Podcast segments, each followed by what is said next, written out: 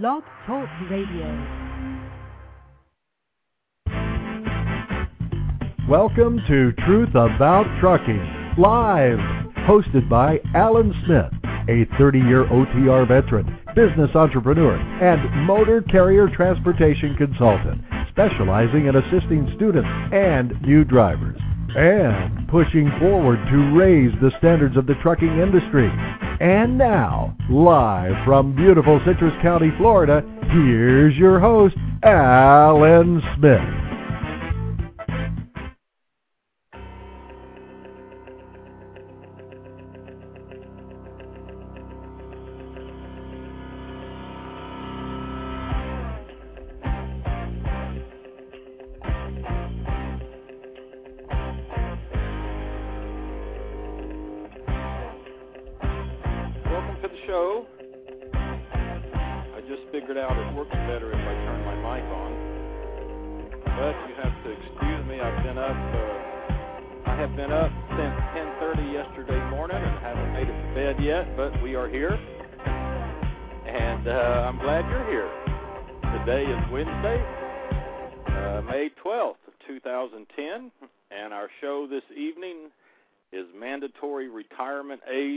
Truck drivers.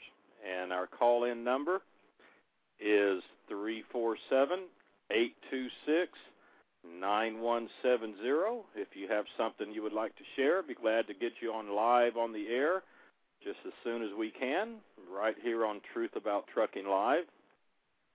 And um, I, um, let's see, I've got my tea, I've got everything here set and uh, I'm still awake. So glad to be here and glad that you are here. Um, callers are on the line and uh, listeners there. We have, uh, well, we're up to 17, 16, 16, 17 people in the uh, chat room so far, a lot of guests. So uh, I see you all there and thank you for being here and glad to have you. And um, we're going to talk about this mandatory retirement age for truck drivers. It's uh, kind of started floating around in the news uh, 2007, 2008, and uh, really didn't go anywhere, really didn't do anything. And uh, I personally don't see anything of the sort happening in quite some time if it does happen.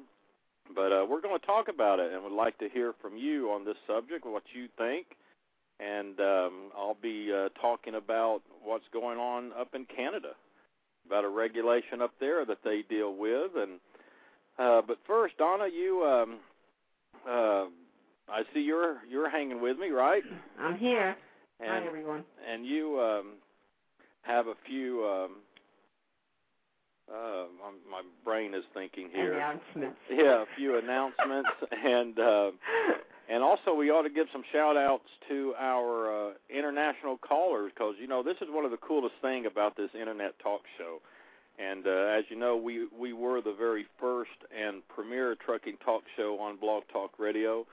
And uh, we're heard all around the world, seeing that being that it's uh, World Wide Web. And uh, it's really cool getting the emails from our international listeners. I get them all over the world from Switzerland and Australia and Kuwait and a lot of military personnel who are about to uh, finish their tour of duty to come over and and look for uh, truck driving jobs. Uh, even have um, listeners in Japan. But uh, Donna, you heard from uh, one of our international listeners. Uh, Yeah, I want to give a shout out to Jeff Gray in New Zealand. He's just sent us a message and on Facebook and said he'd be listening. So, hi Jeff, we appreciate you being here. Uh, New Zealand. Oh, that's a long way from Florida. yeah. Okay, well, you had some announcements. Yeah, I wanted to um getting back from the show last week. We had tremendous response from that show. Uh that was the one with Donna Creekmore. And we talked about the Arrow closing, shut down, and uh, we tried to mention a lot of the people that contributed. Of course, it would be impossible to mention everybody uh, who helped during that crisis because there were thousands.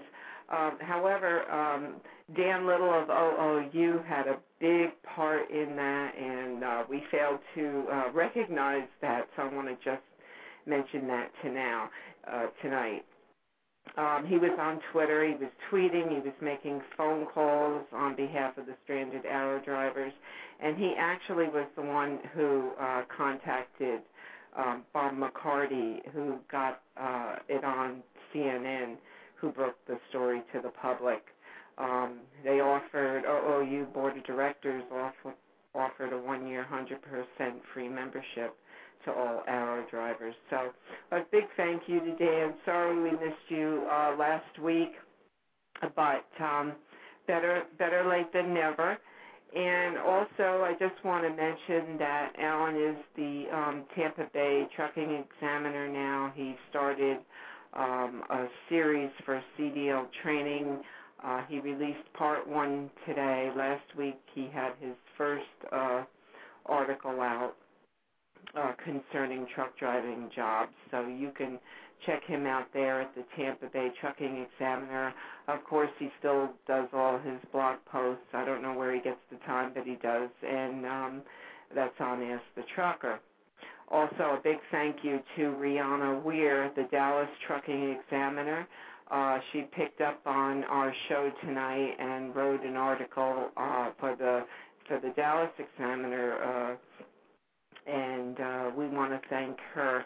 Uh, I also want to just, uh, even before the show starts, I want to read the comment since we are speaking about uh, mandatory um, age retirement t- tonight.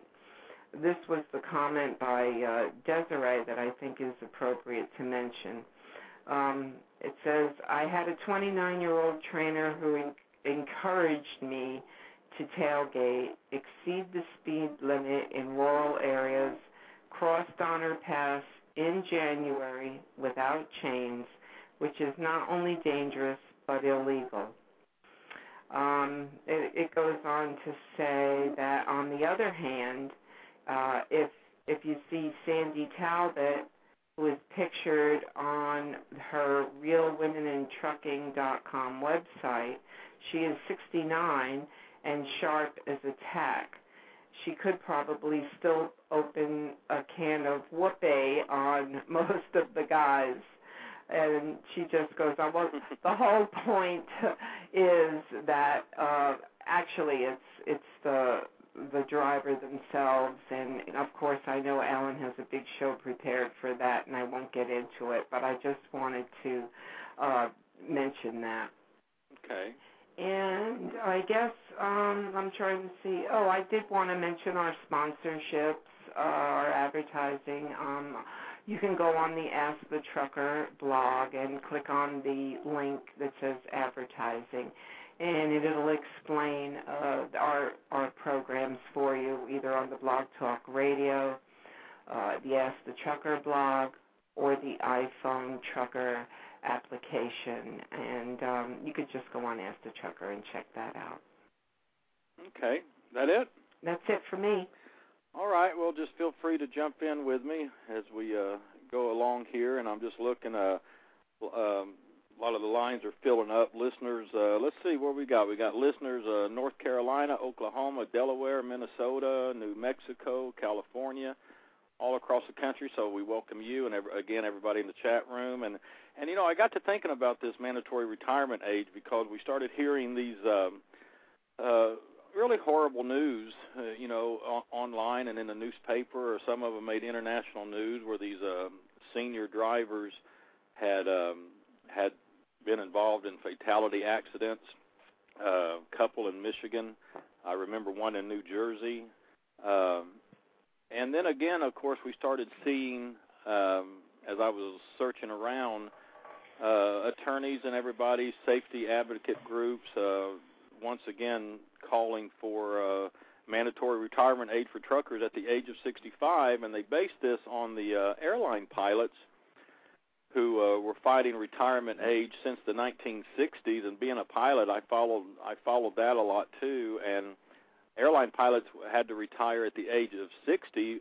And in February of 2007, they raised it to 65, mandatory for airline pilots, and and that's kind of where they started going on with this uh, truck driver thing and and this isn't to undermine any fatal accident that has occurred because of this. I mean, uh, one fatal accident is too many. And I'm certainly not taking anything away from uh, the tragedy that the families of the victims have experienced.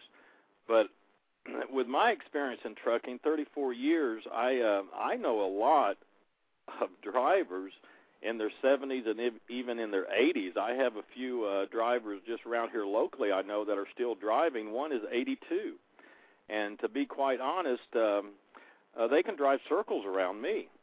And so I got to thinking, well, how how serious is this? And and uh, I know that not every accident uh, has been on uh, the news or anything, but I cannot seriously find that many accidents across the country from elderly drivers. Um, I find I find one in 2008, uh, one recent in 2009, another one in 2007, and uh, of course they are bound to happen. But how serious is um, this issue for truck drivers to retire at 65? Just hang up their hat. As soon as they hit 65, they're done. And so that's what we're going to talk about, and and uh, just kind of weed through this and see exactly how serious this is, and if it's something like I said personally, I I don't know if it will ever happen, and if it does, I see it a long way away. But how serious really is it? Um, I think um, how the FMCSA has reported that uh, over 4,000 people are killed per year in fatal truck crashes. Um, but how many are actually caused because the driver was over 65? Uh, and that that's the question I think we need to look at. Um, the FMCSA itself reports that thousands of these accidents occur each year because of safety violations such as defective brakes, bad tires, or uh, overweight loads.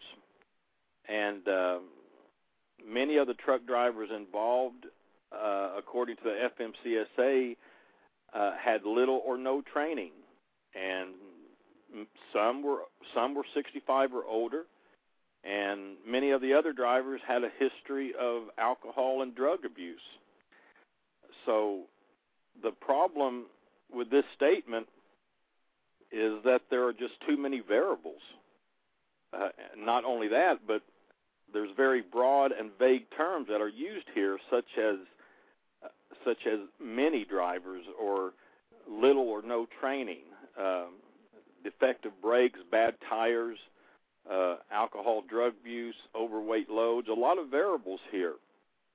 And I mean, for example, if a 72 year old driver gets into a serious accident, is it because he or she is too old, or or was it faulty equipment, or perhaps they had Perhaps they're just tired because they had been up for 20 hours, forced to run illegally, or or maybe the maybe the older driver has an alcohol problem. So was it the age or one of the other variables? And I don't see where they are taking into effect all the variables that that play into this system. And in order to answer, in order to um, answer these variables that you would have to have a series of data, a, a monitored study which would take into account all of the variables that uh, surround professional truck driving. And as far as I know, there has not been such a study made. And uh, Donna, I know you've done research. I, I don't know if have you have you found a study such as that? No, I looked, and uh, basically, uh, they, they uh, the the the most I could see is that they said 16% of the accidents were caused by drivers 65 and older. However, you have to look at the data in that also. Um, you know, you can play around with numbers all you all day long, but if you don't include the other aspects that you were just uh, talking about, for example, the number one cause of accident is driver fatigue. And, you know, I mean, that that is we know is going to be a big uh, a big part of CSA 2010. This driver fatigue, and it's going to to really uh, be looking at the the logbooks. Well, a lot of times driver fatigue is caused by being forced to run hard, um, being at a shipper or a receiver for hours and it eats into your rest time. So you look at this data at ages and you have to wonder, well, what else is, is in the play? Because as far as I could see, and I know you're going to get into this later, many of the accidents caused actually are um, are inadequate CDL training, uh, much more so than than drivers over 65. So um, I, I know we have one example, like if you have a hundred drivers, um, you know their equipment. Let's say their equipment's all good. They have no record of alcohol abuse. Their loads are the correct weight and they've all had plenty of rest.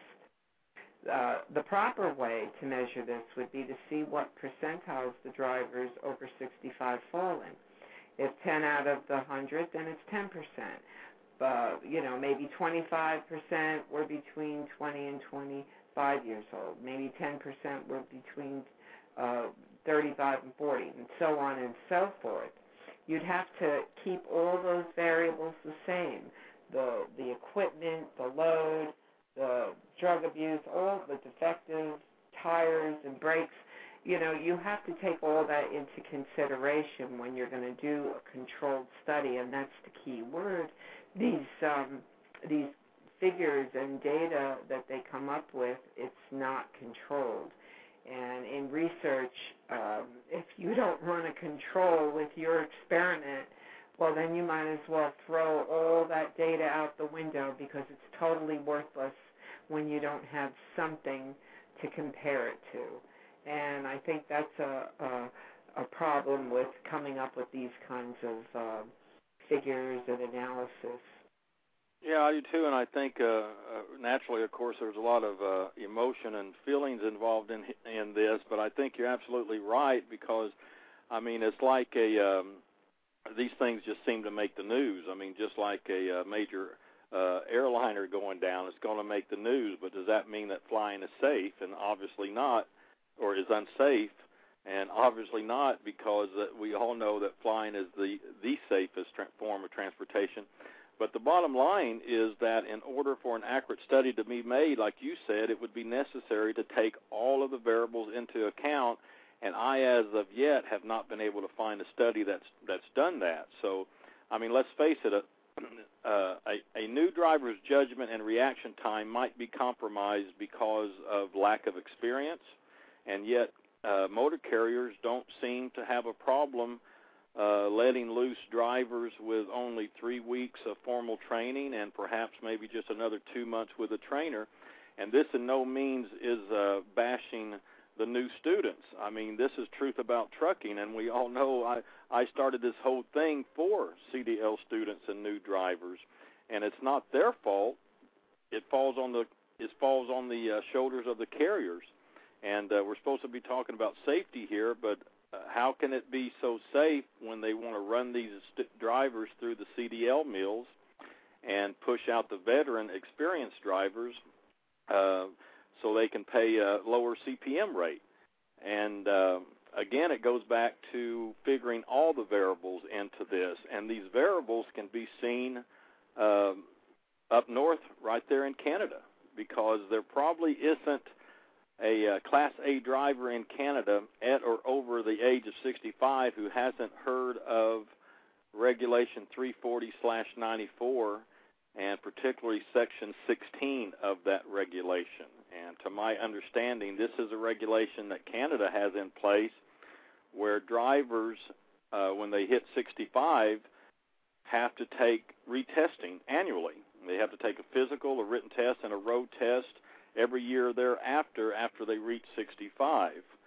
And um, they're just currently required to relicense upon reaching age 65 in Canada. So Uh, is that something that we should have right here in the U.S.? And what's what's odd about this uh, regulation there in Canada is that age is the sole trigger for this requirement. And uh, as far as I know, um, Canada is the only area in North America, and as as, as I can see, even the world, where this occurs. And um, Ontario's Minister of Transportation uh, called it a safety issue, citing that the increased responsibilities and higher level of proficiency required to operate this, these CMVs, uh, and coupled with the fact that truckers spend long hours at the wheel and often under ad- adverse driving conditions and all this kind of stuff, increases their exposure to the risk of a collision. Uh, but lately, in remarks to uh, drivers in Canada inquiring about the validity of this test, um, the transport minister added something to the party line, so to speak. What she says uh, is a statistical justification for the testing. Uh, Class A licensed drivers there in Canada that are age 65 and older, um, the transport minister states, are one and a half times more likely to be involved in an injury collision than those aged 45 to 64. And looking at that statistic, uh, the minister says that they have to ensure that they're obviously ready to drive or continue to drive. And so that is why Canada has this regulation 340/94. But is there a higher accident rate among working senior Class A license holders? And I myself don't see it. Um, now, the responses from uh, bureaucrats and politicians there in Canada have been um, um, discussing this thing for years, but they've never really been conclusive. And um, according to a spokesperson with the Owner Operators Business Association of Canada, uh, to see research that justifies the testing requires a formal Freedom of Information request and, of course, a fee. So, how about the total number of Class A license holders aged 65 and older uh, there in Canada and the number of convictions under the HTA for that group? And um, the uh, OBAC says it's just not that simple. The people at the licensing, admin, licensing uh, administration office um, says that information for speeding convictions, for example, does not link age with license class. So this regulation in Canada can tell you the range of speed by age group and range of speed by license class, but it cannot tell you how many older Class A license holders are speeding. And Donna, there we get into we we get into this variable thing. Right, right, and that's just it. It's very difficult to uh, have a study like this because of all the variables that are going on uh, it's very difficult to control uh, this type of uh, study. and it, it's, well, let me put it to you this way. I, just to ask everybody out there, um, who if, who would you feel more comfortable with if you were going down Donner Pass, a 25 year old driver who has had three weeks in a CDL now or maybe two or three months with a trainer or a 72 year old driver who's been driving for 50 years. I mean, just think I'll, about that for a minute. I'll go with the 50 years experience. Right. And I'm I'm sure a lot of people listening there too. And a lot of the problems, and I know you're going to get into this with your um, examiner training articles, uh, but a lot of this comes into play with the training. Uh, the some of the trainers are they only have six months experience, and they're training new drivers. So the problem, I'd really like to see a study on how many accidents are caused by inadequate training uh, of new drivers and then compare it, I bet you the statistics uh, are much greater. And I hope people are listening to this because I believe that this is the real safety issue out there, not the drivers 65 and older. Um, we've, we've got a lot of work to do on these CDL training programs, and that doesn't mean just the schools. This is the actual uh, what goes on eh, within the companies during their training uh, programs of actually teaching. Like what criteria are they basing their their trainers? Uh, you know what what rec- what do they need? What are the requirements in order to be a trainer? And uh, I think I think a closer look has to be taken at that. I mean, recently um, we had a blog talk radio show about a year ago, and it discussed uh, a lot of the problems that were going on within the CDL training within the companies, and it, a lot of it was the women that were coming in and they were having problems uh, and harassment. So all these things uh, take play uh, into into the tr- training process of how how well you're going to be trained. I mean, if if you're having a hard time just getting along with your trainer, and they really aren't uh, prepared to be a trainer uh, with the skills required to teach uh, or the people skills, then then you're going to have someone who comes out with not the right kind of training. Um, so I, I would be looking at that as a study and uh, you know not so much the uh, older drivers, the veteran drivers with the experience. Not to say that uh, you know, just like you said before, you don't want to dismiss it. But I would hope people, when they get a certain age, that they would realize that their judgment and reflexes were slowing down and would be wise enough, considerate enough to say, well, maybe it's time for me to um, to hang up the keys now. Well, that's one thing that they found in Canada, and uh, it's funny that you bring that up because um, uh, it's been shown in in Canada that drivers in their 70s and above. Um, and this is just physiological, you know. We all we all know that as we age, things uh, go downhill a little bit, but they can uh, also have uh, physical problems and uh, uh, memory problems, become disoriented.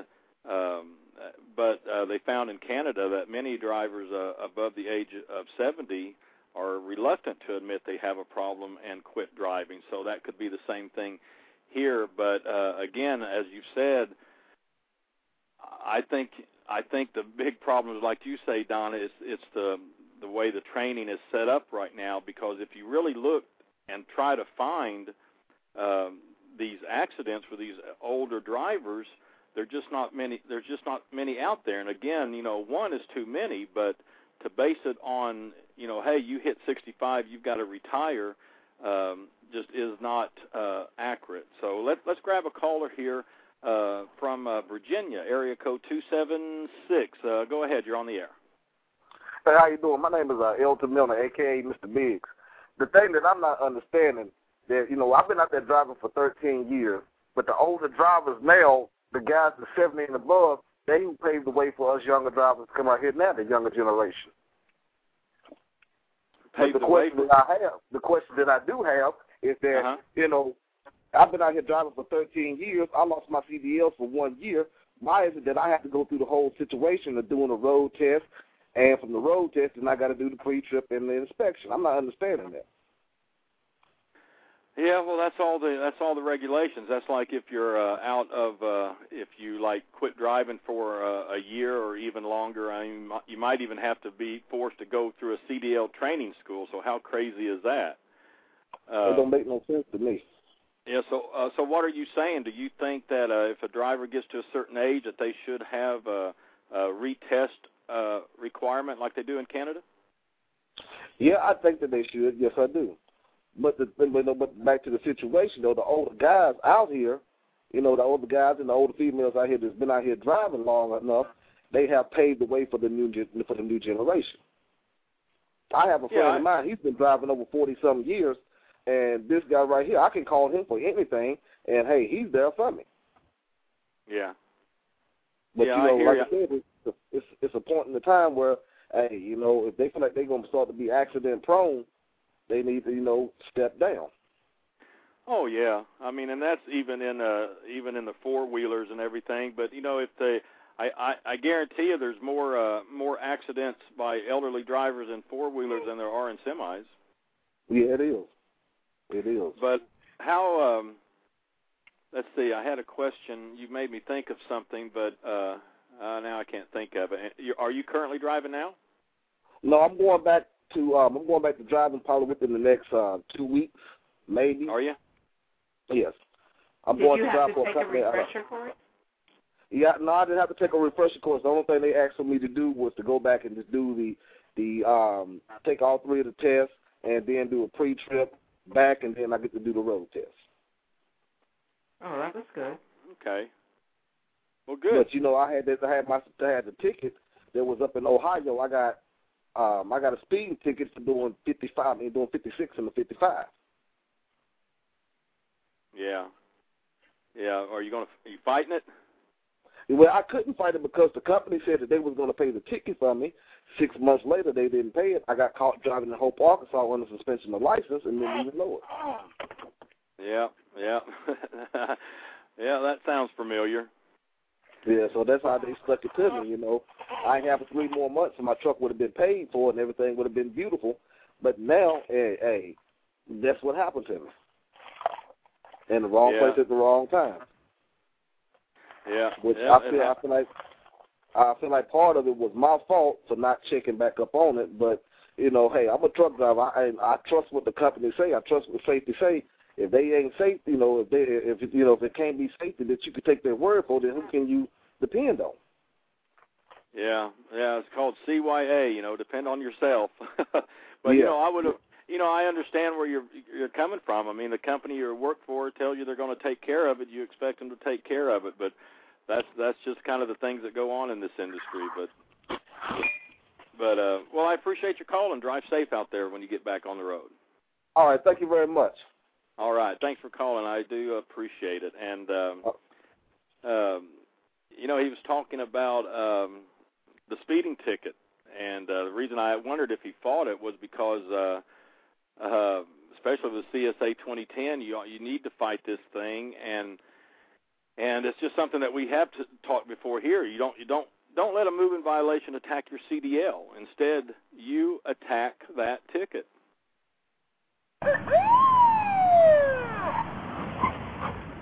Speeding ticket, moving violation, traffic tickets are a hassle which cost valuable time and money. In many cases, DMV surcharges can cost $300 or more. Your insurance could increase or your license could be suspended. But now there's an affordable solution. Don't just fight that ticket, attack it at attackthatticket.com. Hi, I'm Michael Palumbo, attorney, former police officer, and founder of AttackThatTicket.com. Call us today for a free consultation at 1-877-99-NO-TIX. That's 1-877-99-N-O-T-I-X. We'll explain how we can save you from suspensions, expensive fines, and surcharges. We charge a low flat fee, and best of all, you never have to appear in court. So remember, the next time you get a ticket, don't just fight it, attack it at AttackThatTicket.com. That's www.attackthatticket.com. Go to attackthatticket.com today and leave your traffic worries away. Attack that ticket. And that's att- uh, attorney Michael Palumbo out of the state of New York. So you get a moving violation anywhere in New York, he's the man you need to contact. He's the guy who will attack that ticket for you. Easy to find, attackthatticket.com. And Patches, let's get you get you on here. Uh, pull you up here. You've been hanging on there. Uh, go ahead. You're on the show. How's it going? How you doing, Al? You behave yourself. I'm trying. it's hard, ain't it? Yeah, it is. What do you think about this thing? Should uh, what's your views on this? Well, if a driver still has the mental and the physical capabilities of doing the job and the dexterity, uh, there's no problem with uh, a person being over the age of 65. There's no reason. I know I got some friends of mine that's uh, one guy's in his 80s, like you have. Mm-hmm. He's still driving truck, and he still has the clarity and the abilities to do so. And the CSA 2010 deal to me, a lot of things they have might be good in one way, but another and a lot of other ways. Now, this is just my opinion. Mhm. It's it's creating double standards again, and even more than what we have with the DAC report. Because all problems in the trucking is not the trucker. It's also got to think of the general public and and all. Sometimes they cause these accidents and then turn around and blame it on the trucker, which is wrong. Oh yeah. There's nothing we personally can do about that. They'll do it until Kingdom Come comes. but we've just got to work together. And the only way we can do that is to get the uh, senators and congressmen to understand what we see and what they're missing. Yeah, You know- well, that could be a that could be a battle in itself. Oh yeah, oh yeah. I ain't gonna say it's easy. I can't say it's easy because anything in this life easy, it ain't worth it. Everything's got to be hard, hard to do. They think uh, trucking is an easy job. You can do it within 30 days. You learn how to do that. That is so far off the mark. It's pathetic, and you know yeah, that as well as I that's do. where we that's where we get back to uh, what Donna was bringing up. That uh, I think the real issue here is how the uh, training procedures are uh, implemented today, and even the uh, Owner Operators Business Association of Canada. I mean, they have this regulation in place, but the uh, OBAC uh, states that there is no evidence anywhere that would suggest age in and of itself should act as a barrier to employment or driving privilege. I think one of these horrible accidents, when they occur, it's newsworthy and it makes the news, and we all hear about it, and emotions are flying, which is uh, understandable. But again, when you when you really research and look and try to find uh, fatality accidents by older drivers, they are extremely minimal. They're rare uh, to a rare. degree, but at the same Yeah. time, uh, a fatal accident is caused how and why did this happen? Was it the truck driver or was it uh, uh, the general public doing something that caused the driver to do something different that he doesn't normally uh, expect? Well, See, this like is we where- said, we, just like we said earlier too. I mean, was it the driver or was it uh, bad tires? Was it an overweight load? Uh, was there alcohol or drug abuse? Uh, defective brakes? I mean, when you look at when you really dig into this thing and really research it, and Donna, like you said, if you when you start really throwing all the variables into the mix, uh, I just I don't see that many. I don't see hardly any accidents that are related purely to the age of the driver. Matter of fact, anywhere you look online, it's the same two stories that they quote. No matter which um, magazine or blog, uh, when they want to uh, confirm or discuss the 65-year-old uh, mandate that they hope to get, they only have these two particular incidences. And I thought to myself, well, everybody's using two incidents. Well, that's really not that many if that's all they can all come up with.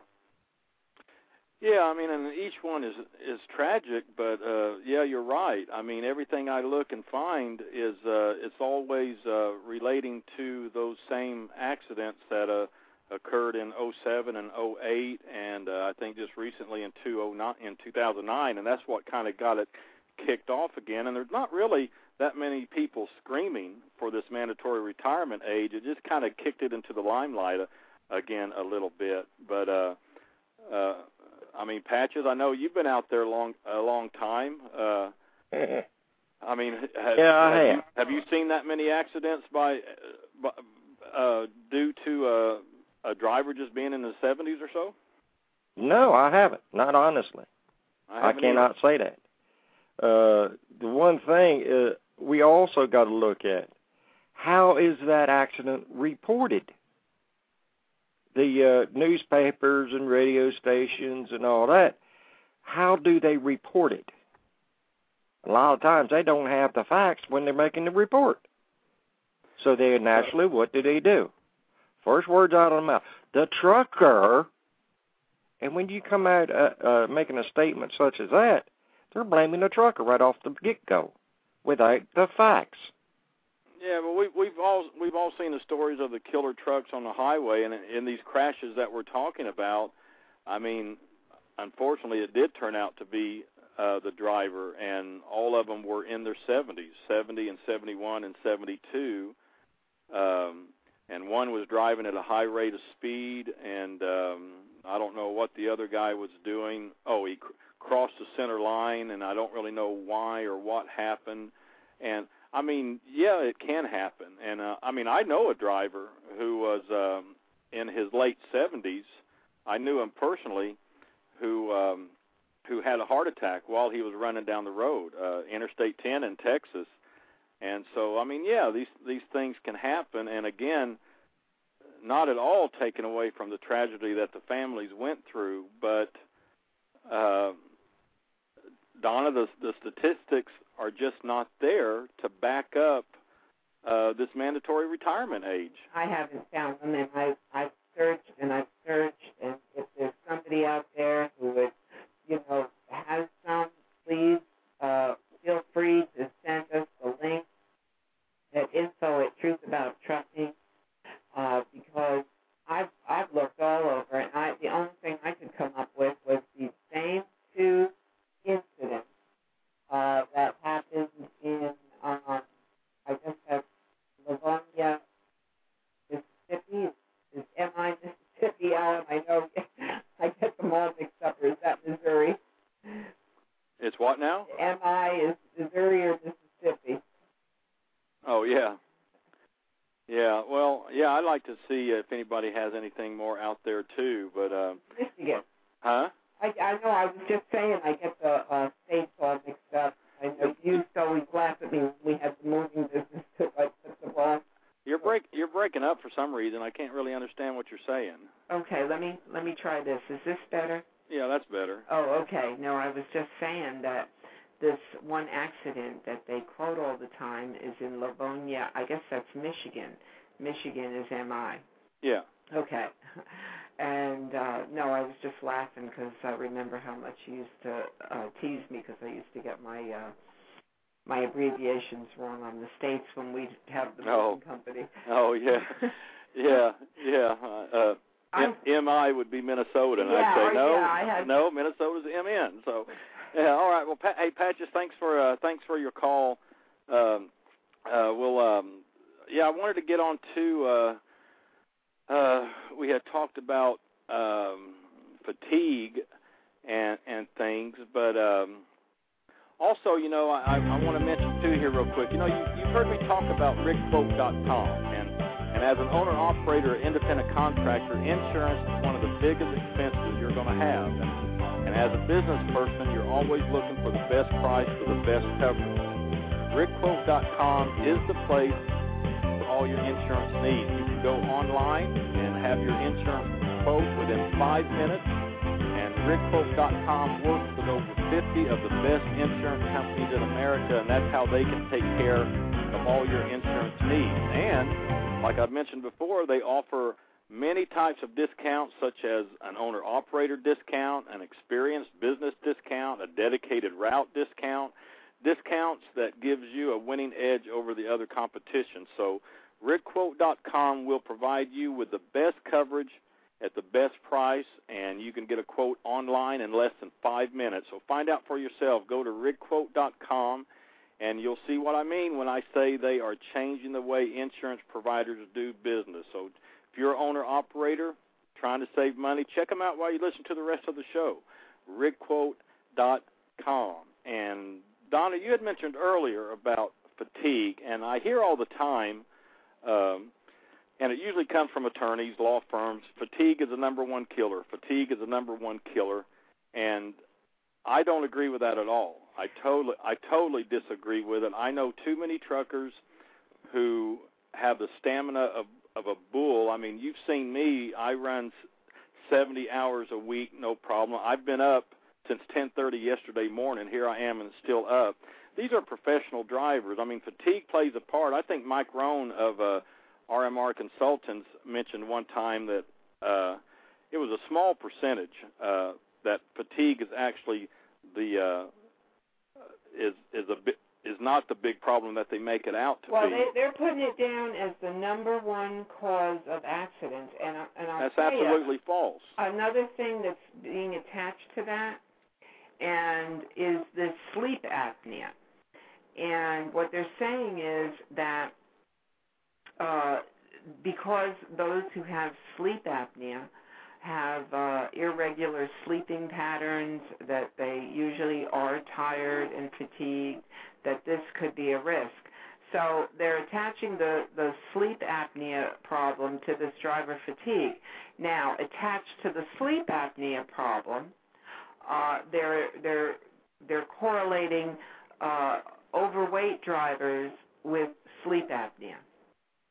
So it it's like this this domino effect: driver fatigue, sleep apnea, overweight drivers. That's that whole thing that's coming into play with the body mass and the neck size and uh, and all this. So uh, I, I think you know there's there's a lot more to it. I, I know the the companies are. Uh, are, are, are doing a lot with their drivers. We've been getting uh, more more lately than in the past that their their company was giving them a problem, uh, telling them that they have to go for a test and all this, and and they want the driver to pay for it. They won't pay for it. And personally, my opinion, it's just one more way to weed out the drivers because. uh I mean, we we know that the the truck driver shortage is is being uh, exclaimed now uh, uh, throughout the industry. They keep saying freight's picking up. We don't have enough drivers, and so forth. In the meantime, we get the emails from the student drivers who just graduated school, and they're complaining nobody will hire us. So you know, there's there's all kinds of contradictions going on right now uh, in the industry. Uh, why aren't they getting hired? Uh, there's a lot of drivers that are still saying, I had one write and say they only had 500 miles this week. So, you know, you get so frustrated, you really just wish you knew the truth of what's going on out there, the motives and everything. And with the with the new truck driver shortage that's um, being projected, you better believe that these CDL schools are going to be swamped. And uh, with three week training and uh, inadequate company training uh, that needs to be really looked at, these companies need to, to get a hold and, and get their training programs in place. We could have a disaster out there um, with with a whole bunch of new drivers coming coming in if, if things aren't taken care of. And I wouldn't be worried about the 65 year old drivers. Uh, that would be the least of my worries. Yeah, and again, it's not the uh, it's not the fault of the new drivers coming in. It's the way the system is set up right now. But I think uh, basically what you're saying is uh, the cause for fatigue would be a good study, not a study on um, drivers 70 and older. Well, I mean, most of the people who who complain about fatigue are complaining because they're either up because of shippers and receivers uh, holding them up and they can't sleep. Uh, it's it's it's cutting into their rest time. yeah. Uh, we that was that was obvious on the that um, hours of service show we had. I mean, so many people called in and and said it's a joke. They're lucky if they get four or five hours a night because uh, their their their schedules are all messed up when they go and, and pick up or deliver. Yeah, well, that's just the way it is. That's the way it's been for a long time, and that's that's what they really need to be focusing on is how the system is set up for drivers now. Uh, caller from uh, Indiana, area code three one seven. Go ahead, you're on the air. Hello, caller from Indiana, area code three one seven. Donna, can you hear me? I can hear you. Oh, okay. Uh, oh, he dropped off. Okay, let's go to uh, Let me look here. Boy, they make these little numbers small. uh, see, I'm 51, and there goes my eyesight already. Uh, pull them up here. Caller from Pennsylvania, area code 484. Go ahead, you're on the air. Yes, I'd like to go into discussion about the fatigue. Um, yeah. What's your thoughts? I think one of the major problems is, is that they stopped allowing us to split our sleeper berth time, and so it's forcing us to drive, you know, 11 hours at a time mm-hmm. in a day. I mean, uh, you got these bureaucrats in Washington that use data to put together these laws that are just stupid. I mean, um, they can use these this data to spin the uh, the to come up to any agenda that they want to. Am I right? Oh, exactly. And they, uh, I mean, I, I, I'm so I'm willing to bet that you like the uh, old sleeper rule a whole lot better than the new one. Yeah, I mean, it allows you to spread your sleep time, giving you better options of how you want to sleep, rather than having to cram in all that driving time within 14 hours. Right.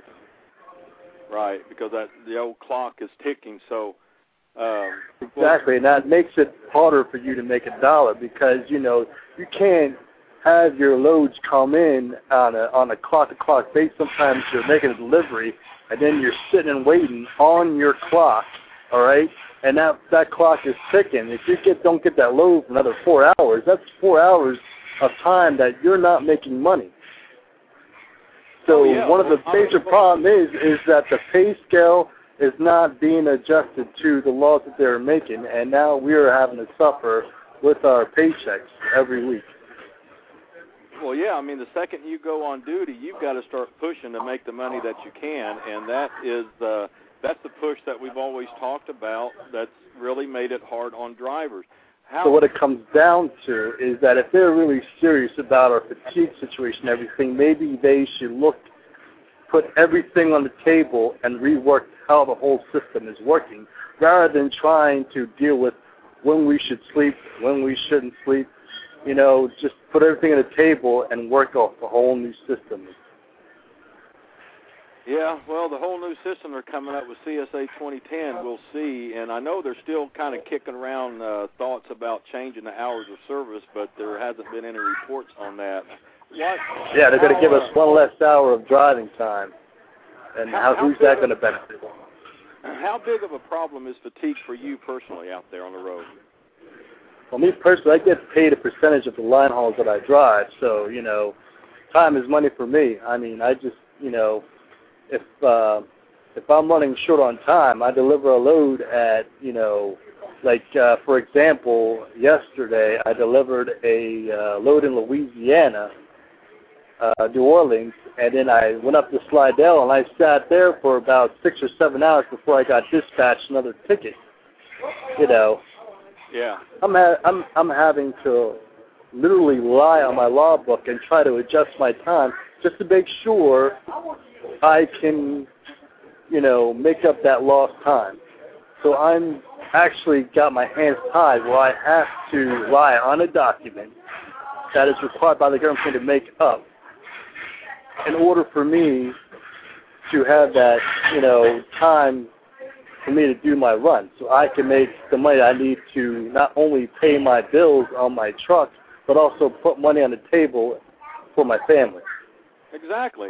Exactly what I've been saying over and over and over. And now, you know, we're hearing it from, uh, you know, drivers like you that are out there. And I don't know. I mean, it's like you said, it's the bureaucrats that are making this rule that have never even sat in a truck, right?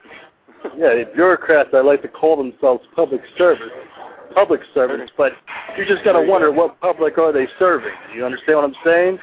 Right. They follow the masses, okay? And you know, they're going to pick on a truck driver because we're so few, right? And of uh-huh. course, yeah, you could say the truck drivers have the power to bring this country to its knees.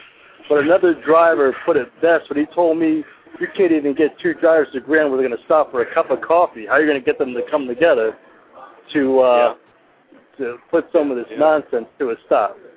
Exactly, and that's the problem, and that's always been the problem. But you know, one thing that does help is uh, having discussions like this, and uh, because I know I know there are those uh, associations and uh, organizations that do listen, and uh, hopefully it'll do some good. But discussions like this do help for them to hear from drivers like you that are, like you said, you're doing what it takes to feed your family. You know, you have to. Exactly. Not only that, but you know, I'm barely making it. I my truck right now is 12 years old. Okay, and I'm constantly having to put money in it. And just recently, I had to put drop 3,500 bucks into it. You know, and that was just about my whole paycheck Yeah. just to get that fixed, and now I had to, you know, scrape the bottom of the barrel just to get by, make my deliveries, okay, and then, you know, try to recover from that situation. And that's something that shouldn't necessarily happen to a driver to have to go through that situation. Oh, I know. I know. I totally agree with you. I mean, it's it's it's tough out there. I mean, personally, I don't know how um, how uh, some of these guys are even making it, but uh, well, I appreciate your call and uh, I just wanted to ask him something.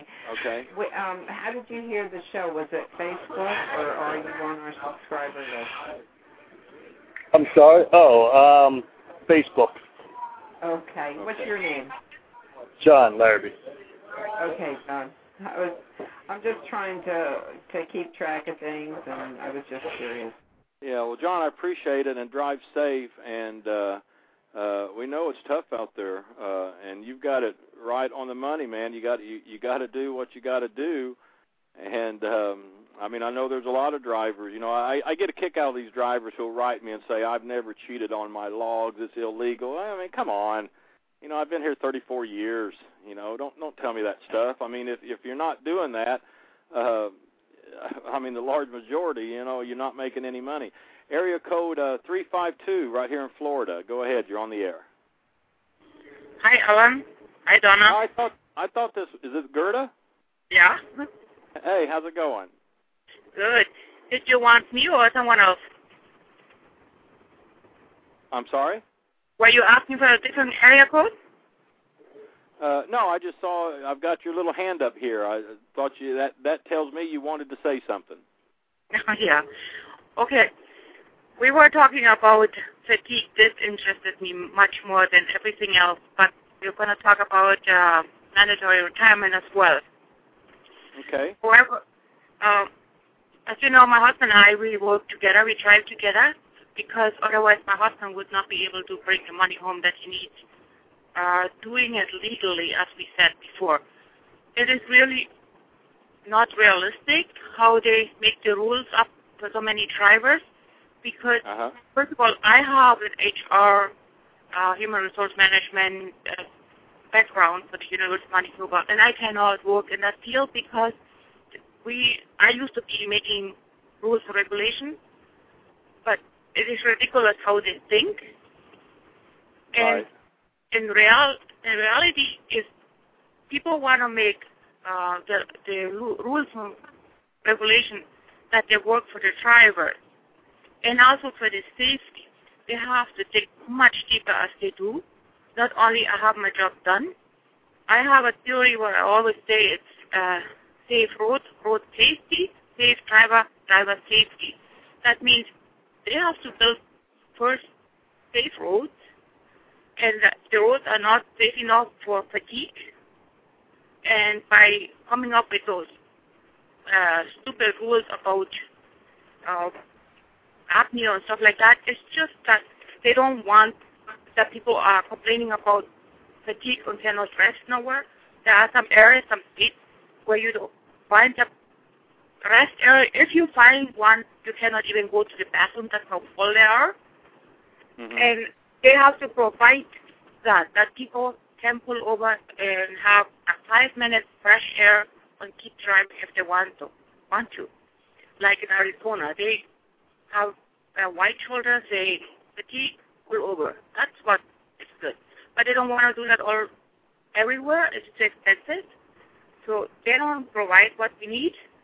On the other hand, when we're talking about road, road safety, is if they have rules regulation in place to have uh, safety in the trucking industry, they have to reinforce it, but they don't. Not enough.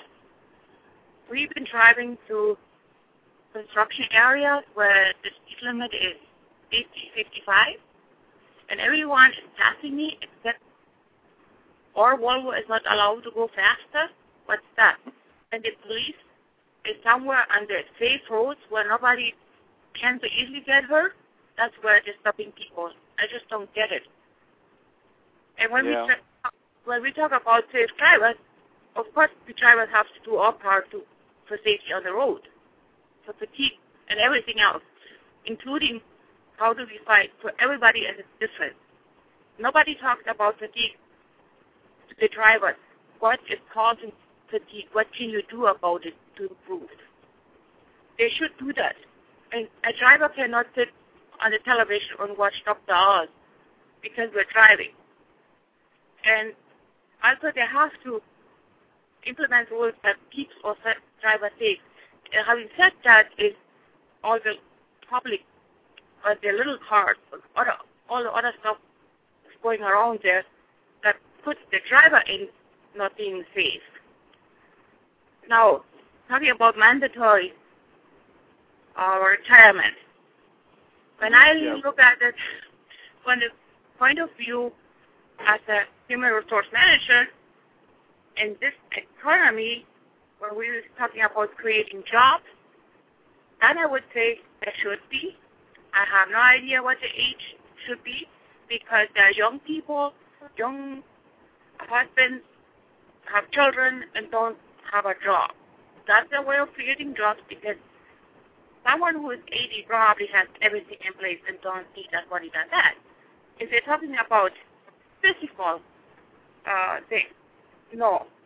I think every driver who is 80 years old, 70, 80, is still driving, they know what they're doing. I'm sure because I know drivers who are that age when they're doing a, just a great job.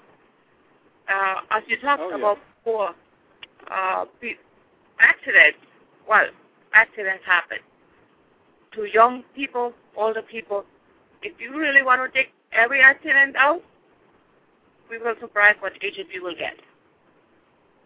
Oh yeah. Well, I mean that goes to back to uh, a study that they did in Canada too, where uh, they actually discovered that the uh, the older drivers uh, drove much better than the younger truck drivers in a control group. I mean, they based it on the maturity and experience, uh, kind of like just you're saying. So uh, that experience does count, but. Um, uh, thanks for your call, Gerda. I appreciate it. I want to try to get some uh, other callers in here. I've got a caller from Oklahoma, and uh, we'll get to a caller from Nevada. Uh, so, caller from area code 918, Oklahoma. Uh, go ahead, and then we'll get to the uh, Nevada caller. Hey, it's Jan. Oh, hey, Jan, what's going on? I just had a little story I wanted to tell you. Um, you know, con- this kind of concerns the the age thing, you know, which is a really touchy subject. But uh, a couple of months ago, Jimmy and I were in a truck stop in Alabama, and I sat and I talked with this elderly gentleman who was a driver, and he was in his 80s, and he had uh, been hurt. He fell. He was a flatbedder. He'd fallen off the truck and um, off the flatbed, and he'd hurt himself, and he'd just got back to work, and um, his wife was very sick and at home by herself and oh, he'd been married for I don't know how many years, but uh, it was a long time, forty some years, I think he said. But anyway, I, I sat and I had a long conversation with this man about trucking and about driving, about truck driving schools, about new drivers, about everything that's going on in the trucking community these days. And I was in there for a good 45 minutes to an hour talking to him. Went back out to the truck, fixed something to eat, go back in there, approach him to start talking to him again, and the man literally did not know who I was. Wow. Not remember talking to me. He acted like I was a complete stranger. Wow. And it was really weird because I've, you know, I've been around people who have dementia before, and this man clearly was in a state of dementia. And it Yeah, and you wonder really, how somebody like that uh, is, is still is out there. I don't know. I mean, I like, don't. I, I really don't would the company you know? pick up on that? if he's not I didn't see what company he was working for. I never we never did see what truck he went out to. Yeah. And um otherwise I would have made a phone call. But you know, we weren't there very long and there there really wasn't much I could do, you know. yeah. Um at this point he had become a little skittish of even talking to me because I was a stranger and he was wondering what I wanted from him. You know, he was he was being very standoffish with me. And and I he didn't remember talking to me at all. And there were other people in the room, so I didn't want to push the issue. But you know, uh, un- unless he acts this way in front of people who know him, mhm. how's anybody going to know about it? You know, if Yeah. he's never home, if he's out on the road all the time, who's going to know? Yeah. Yeah. Well, I'm sure. Dementia Oh. Uh-huh. at any age, but I, I, you know, I just wanted to tell you that because it was a really, really scary experience knowing that somebody out there is out there driving. You know, somebody like that. Yeah, yeah. Well, I'm glad you did, and yeah, I'm I'm sure they are. You know, I'm, I mean, I'm I'm I'm sure. I'm positive of it. I mean, I don't know at what great point, and again, that's where uh responsibility of these motor carriers should come in. I mean, if you could see it in a, just a few matter of minutes talking with a guy, the motor carrier that he's driving for should know. I mean, again, we go back to uh, the responsibility on the motor carrier for their drivers. Uh, well, thanks, Jan. I appreciate it. Caller, uh, area code 702, uh, Nevada. Uh, welcome to the show. Oh, thank you very much. What's going on? Oh, um, I was just listening to Jan there about the uh, mandatory age for retirement, and I think it should be like what, sixty, sixty-five years old. Uh, That's just yeah, me, though. we we have these. We have uh, the the group wanting to push it to 65. Really? Yeah, I yeah. mean, oh, by the way, by the yeah, but oh, I'm uh, by the way, I'm, I'm Daryl. Um, Jan knows me from Facebook. I think Donna knows me. I, I know you had Donna Creekmore. Was it last week you had her on the show? Mm-hmm. yeah, last week. Yeah, they know me. They know I helped out during the well, what happened with Arrow there. They know what happened, so you know I, I helped out a lot. Oh well, But, good. uh, I mean, yeah, I, I I I know there's a lot of people that that helped out that we didn't get in there, and uh, um, that was quite a fiasco, wasn't it? Oh, tell me about it. yeah. Uh, so you're Well, one of the you know, guys I- on you're, you're one of the guys on Facebook. Yeah, yeah. I was um I was a guard at Freightliner. My wife is is down there now. It's kind of funny. They uh, as soon as the Arrow crisis en- ended, they moved me to uh what did they move me to? They moved me moved me to a shopping center. Two months later, they moved to the, to a Swift drop yard. So uh I'm not a driver, but I work with drivers, and I've been paying attention to this uh this 14 hour thing, and it. I don't I don't understand where these people are getting these hours. It, it's just ridiculous. Yeah, well, they It make really is. everything. Uh, they make everything tough for. It's always a driver. Driver always pays the price, and I can see price being paid from the CSA 2010 as well. But hey, I appreciate your call. Uh, we're down to about 15 minutes here.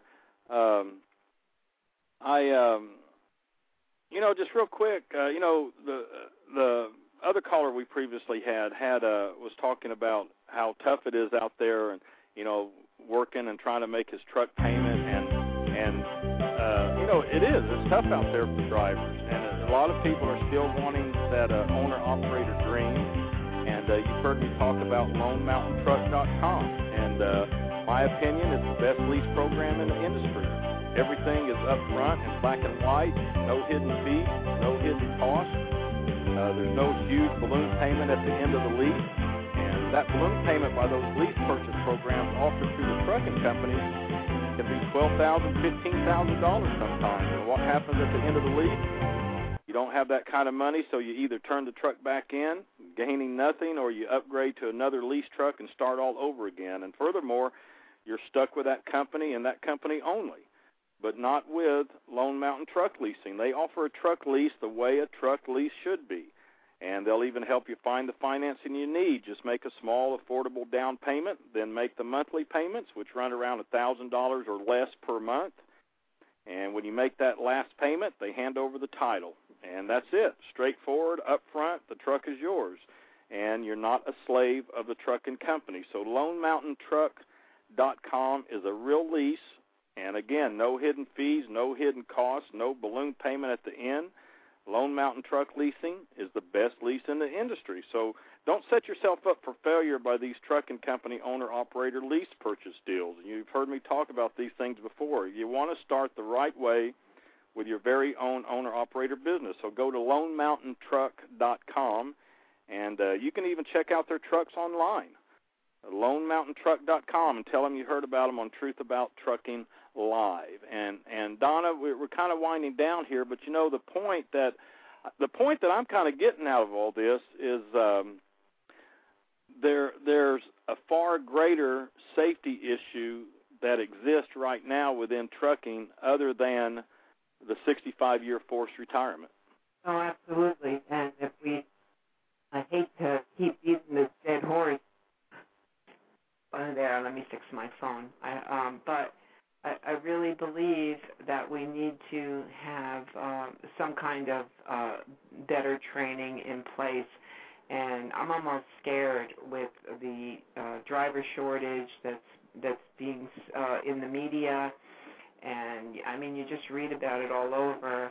I I just feel like there's going to be this huge influx of new drivers, and without the adequate training, um, that's going to be the real safety issue, and and that's not just the schools. I mean they have their own problems, uh, but that this includes the company training. And there's there's quite a few good company training programs out there. But on the other hand there's some that really need to step it up. And we need to have uh uh, some some guidelines in place for that. Well, I bet I know someone who has an opinion on this, and that is Trucker Desiree right here on the line with us. Hi, Desiree. Well, is she there? I don't know. Uh, Desiree, are you there? Yeah, yeah, I'm here. I'm, I had my mic off. I'm sorry. Oh, yeah, I, I, I did to... that real quick. oh, I surprised you. Yeah, um, yeah. I just um, wanted to add a couple things. You know, I drove with a couple people that were um, in their fifties in my student trucker story, and you know, I made some remarks about that, but I wanted to clarify something. Both of them had former issues with um, drug abuse when they were young, and they had a lot of motor skills damage because of it. So um, I think I made some comments in my student trucker story to take those things into account, you know, when you're having to team, because um, the eyesight and I and I made the comment. Donna made the comment earlier, and, and Sandy Talbot. I mean, she's so spry. I mean, uh, but these two people that I'm thinking of specifically from my story, there was a lot of motor skills um, issues from the the damage, nerve damage that they had experienced from over the years of drug and alcohol use, and um, the eyesight. And one one guy had the shakes real bad um, and the lady had um, some similar issues. It was really difficult for her to look away from the front of the road to the side without losing control of the truck. And the same with him. If he even tried to reach for a paper on the dashboard, he would go into the other lane or over into the um, to the bumper um, thing on the shoulder. So, um, Yeah. but that didn't really have anything to do with the age. That had to do with nerve damage and um, it really has to do with a lot with the recruiting. And when you're talking about all of the new drivers, when they when they say we're going to have new drivers, that doesn't necessarily mean they're going to be young drivers. What I saw a lot was poor recruiting, where they were actually taking people that were um, from drug rehab facilities and I think a lot of trainers, that if you interviewed a, um, a lot of trainers, they will tell you they've had a lot of people who are actually going through withdrawals. And people like that that are going through training, they sleep a lot, they have nerve damage, and they have attention problems. and and some of those things are not cured. Some of Yeah. those things are forever. Well, I So think that comes, that comes into the account, Desiree, where instead of just getting a warm body uh, in a classroom, uh, most of them don't end up making it anyway. Mhm. And then you just increase the turnover rate because these people aren't going to make it. In the meantime, they've either paid the five thousand dollars or the government's paid it, somebody's paid it, and and then they're just tossed out, knowing from the beginning that that they most likely weren't going to make it. And Right. um, and then you wonder where the the big turnover rates come. That that's going to go way up as soon as this um, new influx of uh, drivers comes in because Yeah. you know they And, they just aren't. It raises a question to me when I hear the ATA and and even Ellen's voice saying, "Oh, you should go to a PTDI certified school." Well, why are they recruiting out of schools that aren't PTDI certified then? It would stand to reason that no company that recruits out of a school that's not PTDI certified is already suspect then. Well, and number uh, two- Alan, you explained this to me when I asked you. There's accreditation and there's PTDI. There's all kinds of accreditation. You could be accredited and not be a member of the PTDI. It costs money to be a member there. Um, Well, you can be accredited, you can be certified, uh, and PTDI, which is you know which is a big plus. But the main reason schools, a lot of schools aren't PTDI is because it's it's a it can be a rather lengthy process, and there's just a cost involved. But it doesn't it doesn't necessarily mean that they're a poor school. Uh, I mean, you know, It- Eagle, tra- I Eagle mean, Training I don't. Service. I. I came from a I came from a very bad school, you know, and I'm a good driver, and and I know other um students, you know, I mean, good students do emerge from bad schools. It's just it's conflicting when you start saying that. Oh well, then if you go to the one with this particular stamp of approval, then you've already got a gold letter next to your name. Well, that's not true because the truth Oh, no. is you don't know what you're in for till you get out on the road because a lot of people who are completely confident at school choke when they get out on the road Yeah. or they choke when they got to go and get into a shower that thousands of other people have taken a shower in. Yeah. you know, you never know what's going to make them choke out there. was your school PTDI certified, Desiree? No. No. No. Thanks, Alan. Uh, no, you don't. I, Thanks, I Alan. already know the answer to that. Listen to Desiree talk. I can famous answer that. school in America. Yeah, but you know what? but you know what? Um, one that is has a notorious reputation had an ATA America's Road Team guy recruiting at their booth at MAT, and it's one of the notor- m- most notoriously bad C- CDL mills there is. So, what kind of message is that? Right. You know, if it's an America's Road Team um, master trainer from my company, as a matter of fact, at this booth helping to recruit students, what's the message? What's the message you're trying to put across there? Yeah. Well, it's a mixed message. That's the message. Yeah. Yeah. Well, I hear you. Well, I I got uh uh Okay. I only got about Let five me go. minutes. Desiree, you sound tired. Are you worn out? Um, I had a long day of free labor, and I'm having Oh. dinner at the same time. Okay. I well, did get, eight drop-in hooks, and I only get paid for a hundred miles at twenty-seven cents. So, Oh um, my gosh. So that's like free labor. You're right. That is free labor. very much like Yeah. free labor. Yeah. Yes. Yeah, I know. Well, welcome to the wonderful world of OTR trucking, and got about five minutes, Desiree. Thanks. Uh, um, you just sounded tired to me. Get some rest and and be safe out there. And and Don, about five minutes. I guess uh, I guess we ought to show we ought to say here in closing that we ought to conquer the problems of inadequate CDL training and improve uh, company training requirements before we uh, uh, get so locked up in this 65 age thing, right? Oh, I I think that's the whole theme. And uh, every time you look, uh, you know, it's the training. There, if when you talk about safety, you have to discuss the schools and the training, and that's really just the bottom line. And there are some good training companies and some excellent training schools out there. And kudos to all you guys. Uh, good for you.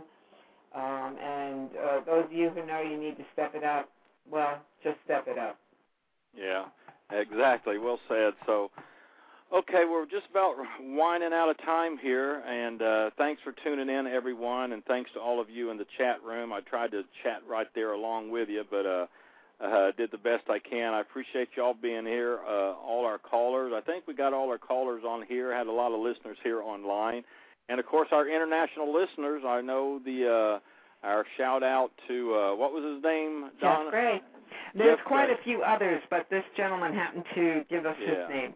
yeah, Jeff Gray in New Zealand. So I always like those emails from our international listeners. Uh, I got an email a while back from a guy in Africa said he likes to hear the voice from America, and and uh, they really pumped me up too because they call me the voice of trucking. That's pretty cool. yeah. Uh, but appreciate all the international callers, everyone across North America and everywhere. Appreciate you tuning in and uh, uh, keep up to date on our upcoming shows at blogtalkradio.com slash truth about trucking. And we welcome your questions and comments on our blog at askthetrucker.com. And uh, you heard Donna mentioned it earlier. If you have an iPhone or plan on getting one, we invite you to download Trucker, the first iPhone app for the trucking industry, and it's only 99 cents. And you can grab it at truckerapp.com. And if you're a Twitterer like Desiree and her thumb that keeps going, follow us at twitter.com slash askthetrucker. And we're on Facebook as Truth About Trucking LLC, and of course our main website that started it all, truthabouttrucking.com. And upcoming shows will be focusing on the DAC report as well as owner-operator lease purchase programs offered through these trucking companies you've heard me talk about. And uh, my goal here at Truth About Trucking Live is to help those CDL students and new drivers be successful in their trucking careers by sharing with them information that they may not be aware of when it comes to this little game called OTR trucking, and uh, information that we are proud to have been the first to discuss publicly and getting that info out there for you to hear and know about because you can make trucking work if you just know the right companies, and there are some good companies out there. So, thanks for hanging with me this evening. And Donna, I appreciate your uh, assistance and all that you do. Um, you don't get enough credit, but uh, you're my right hand arm there. Right hand arm or right hand? You See, I've been I've been awake since 10:30 yesterday morning. I'm doing pretty good. yeah. Uh, so always appreciate everybody. Truth About Trucking Live, the first and premier trucking talk show on Blog Talk Radio. And uh, you heard Jan McCarter call in a little while ago. Her and her husband Jim, um, they have the KeysTruckers.com, and uh, as we all know, Jan has quite the voice, and uh, we just get knocked out by some of the tunes she sings. So here's Jan McCarter with "Dragging My Wagon." And you can download all the songs at Jan and Jim McCarter's website, thekeystruckers.com. And uh, appreciate you tuning in again. We'll catch you next time right here on Truth About Trucking Live. So until then, I'm Alan Smith along with Donna. Drive safe and